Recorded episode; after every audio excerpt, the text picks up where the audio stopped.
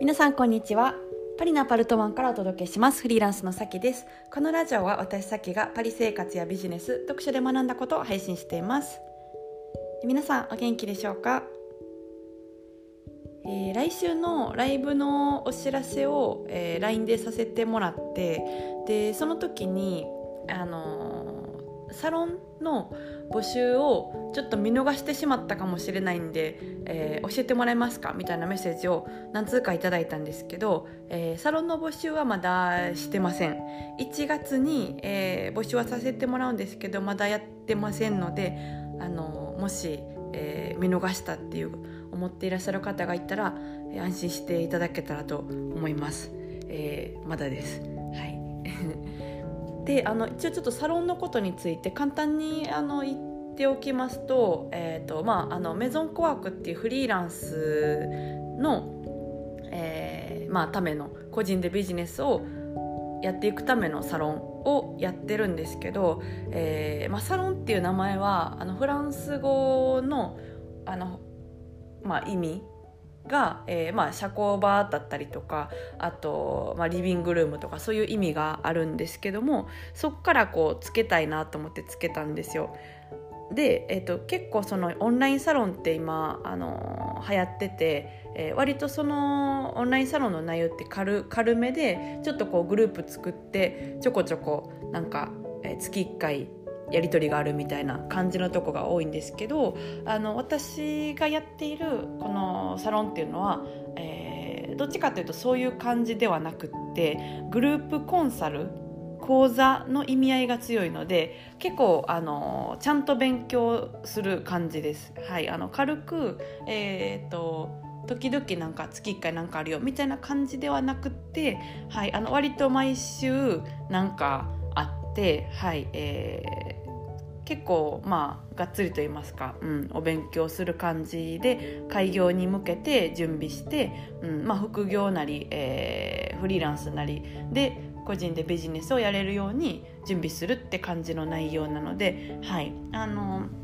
まあ、ちょっとこうどっちかというとサロンオンラインサロンっていうよりかはグループコンサル講座っていうイメージが強いという感じで思ってもらえたらと思います。はいでまあ私とかそのメンバー仲間とかとあのワイワイしながらちゃんと勉強するみたいな感じです。はい、のでよろしくお願いします。えー、今日はですねあのこのポッドキャストを聞いてくださってる方に20代の方も結構いるっていうのを、うん、あのメッセージとかから拝見してまして、えー、であの主にその20代の方に向けて今日は、えー、お話ししたい内容で、うん、あの体力の、えー、価値は減る減りますっていう 話をしたいと思います。うん、なんかあの悲しい、えー テーマかもしれないですけども、うん、でもこれを知っておくと、えー、まあ、もし、えー、皆さんが20代だったら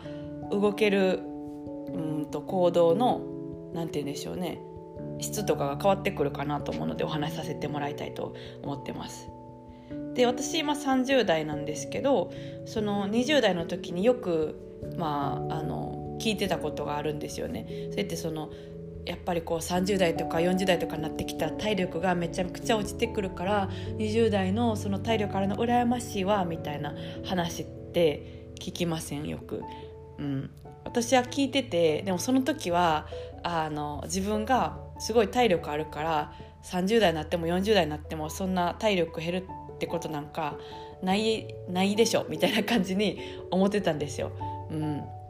であの個人的には、えっと、体力が結構ある方で、うん、なんか学生の時とかの体力テストみたいな学校でああるじゃないですかあれとかであのいつもこう2位とか3位とかやったんですよ。そうであの1位はすごい仲いいあのオリンピック選手をオリンピックを目指してるあの友人がいるんですけど学生時代の。その子があの1位やってで2位がなんか私みたいな 感じで結構その体力に自信があったんですよね。だからそういう話聞いててもいやでも私やったらいけるでいけるでしょみたいな謎の自信って10代とか20代の時ってあるじゃないですか。で私もその例に漏れずそう思ってたんですよ。いけるっしょみたいな、はい、でも30代になってあの感じました。全然いけない。全然いけません。はい。結構ねショックですね。うん。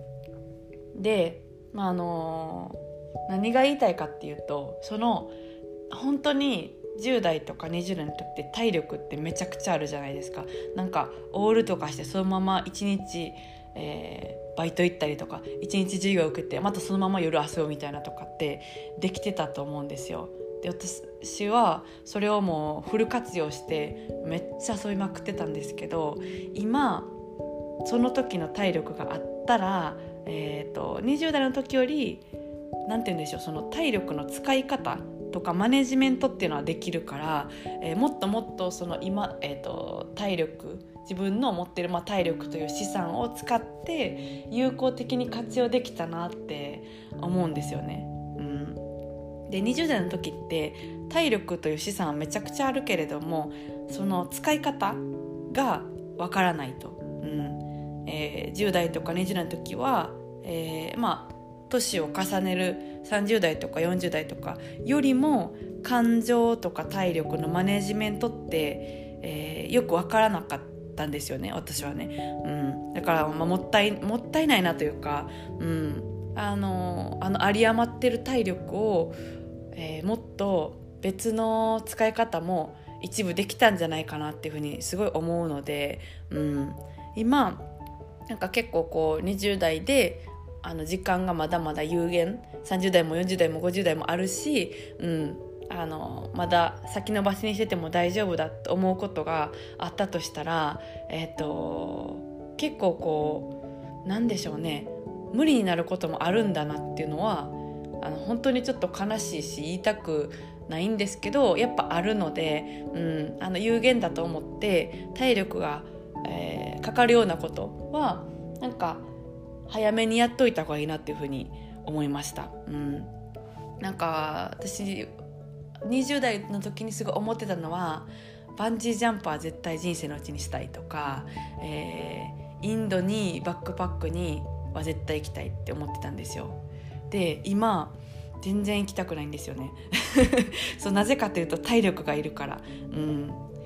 であの時あんなに身が焦げるほど行きたかったのにやっぱ行きたくなくなることってあるんだなと思ってそうやって原因はなんか、えーと、志が落ちたとかではなくて単純にあのやっぱりそこまでやる体力がなくなってくるっていうのは思って。うん、やっぱりその自分の体もすごい資産だからその活用の仕方とかマネジメントっていうのは、うん、考えておいたらなんかそのもっとねえ今なんか後悔してることそんなにないんですけど、うん、そういうのを考えるといろいろあったんじゃないかなっていうふうに、えー、思います。うんやっぱ10代とか20代の時の動きがそれ以降の自分の、えー、人生の質とかを結構決めると思うので、うん、あの何かこう挑戦したいけど後延ばしになってるってことがあったら是非、えー、やってもらいたいなと思います。今まだあのコロナがあってね結構こう動きたくても動けないっていう状況があるかもしれないんですけどもしその状況的に許せる中でのこう挑戦っていうのがあるんだったら、えー、ぜひあの先延ばしにせずに今やってほしいなっていうのはすごく思います。はいじゃあ今日はそろそろこの辺でお開きということで、えー、また次回のポッドキャストでお会いしましょう。それでは皆さん今日も素敵な一日をお過ごしください。それでは。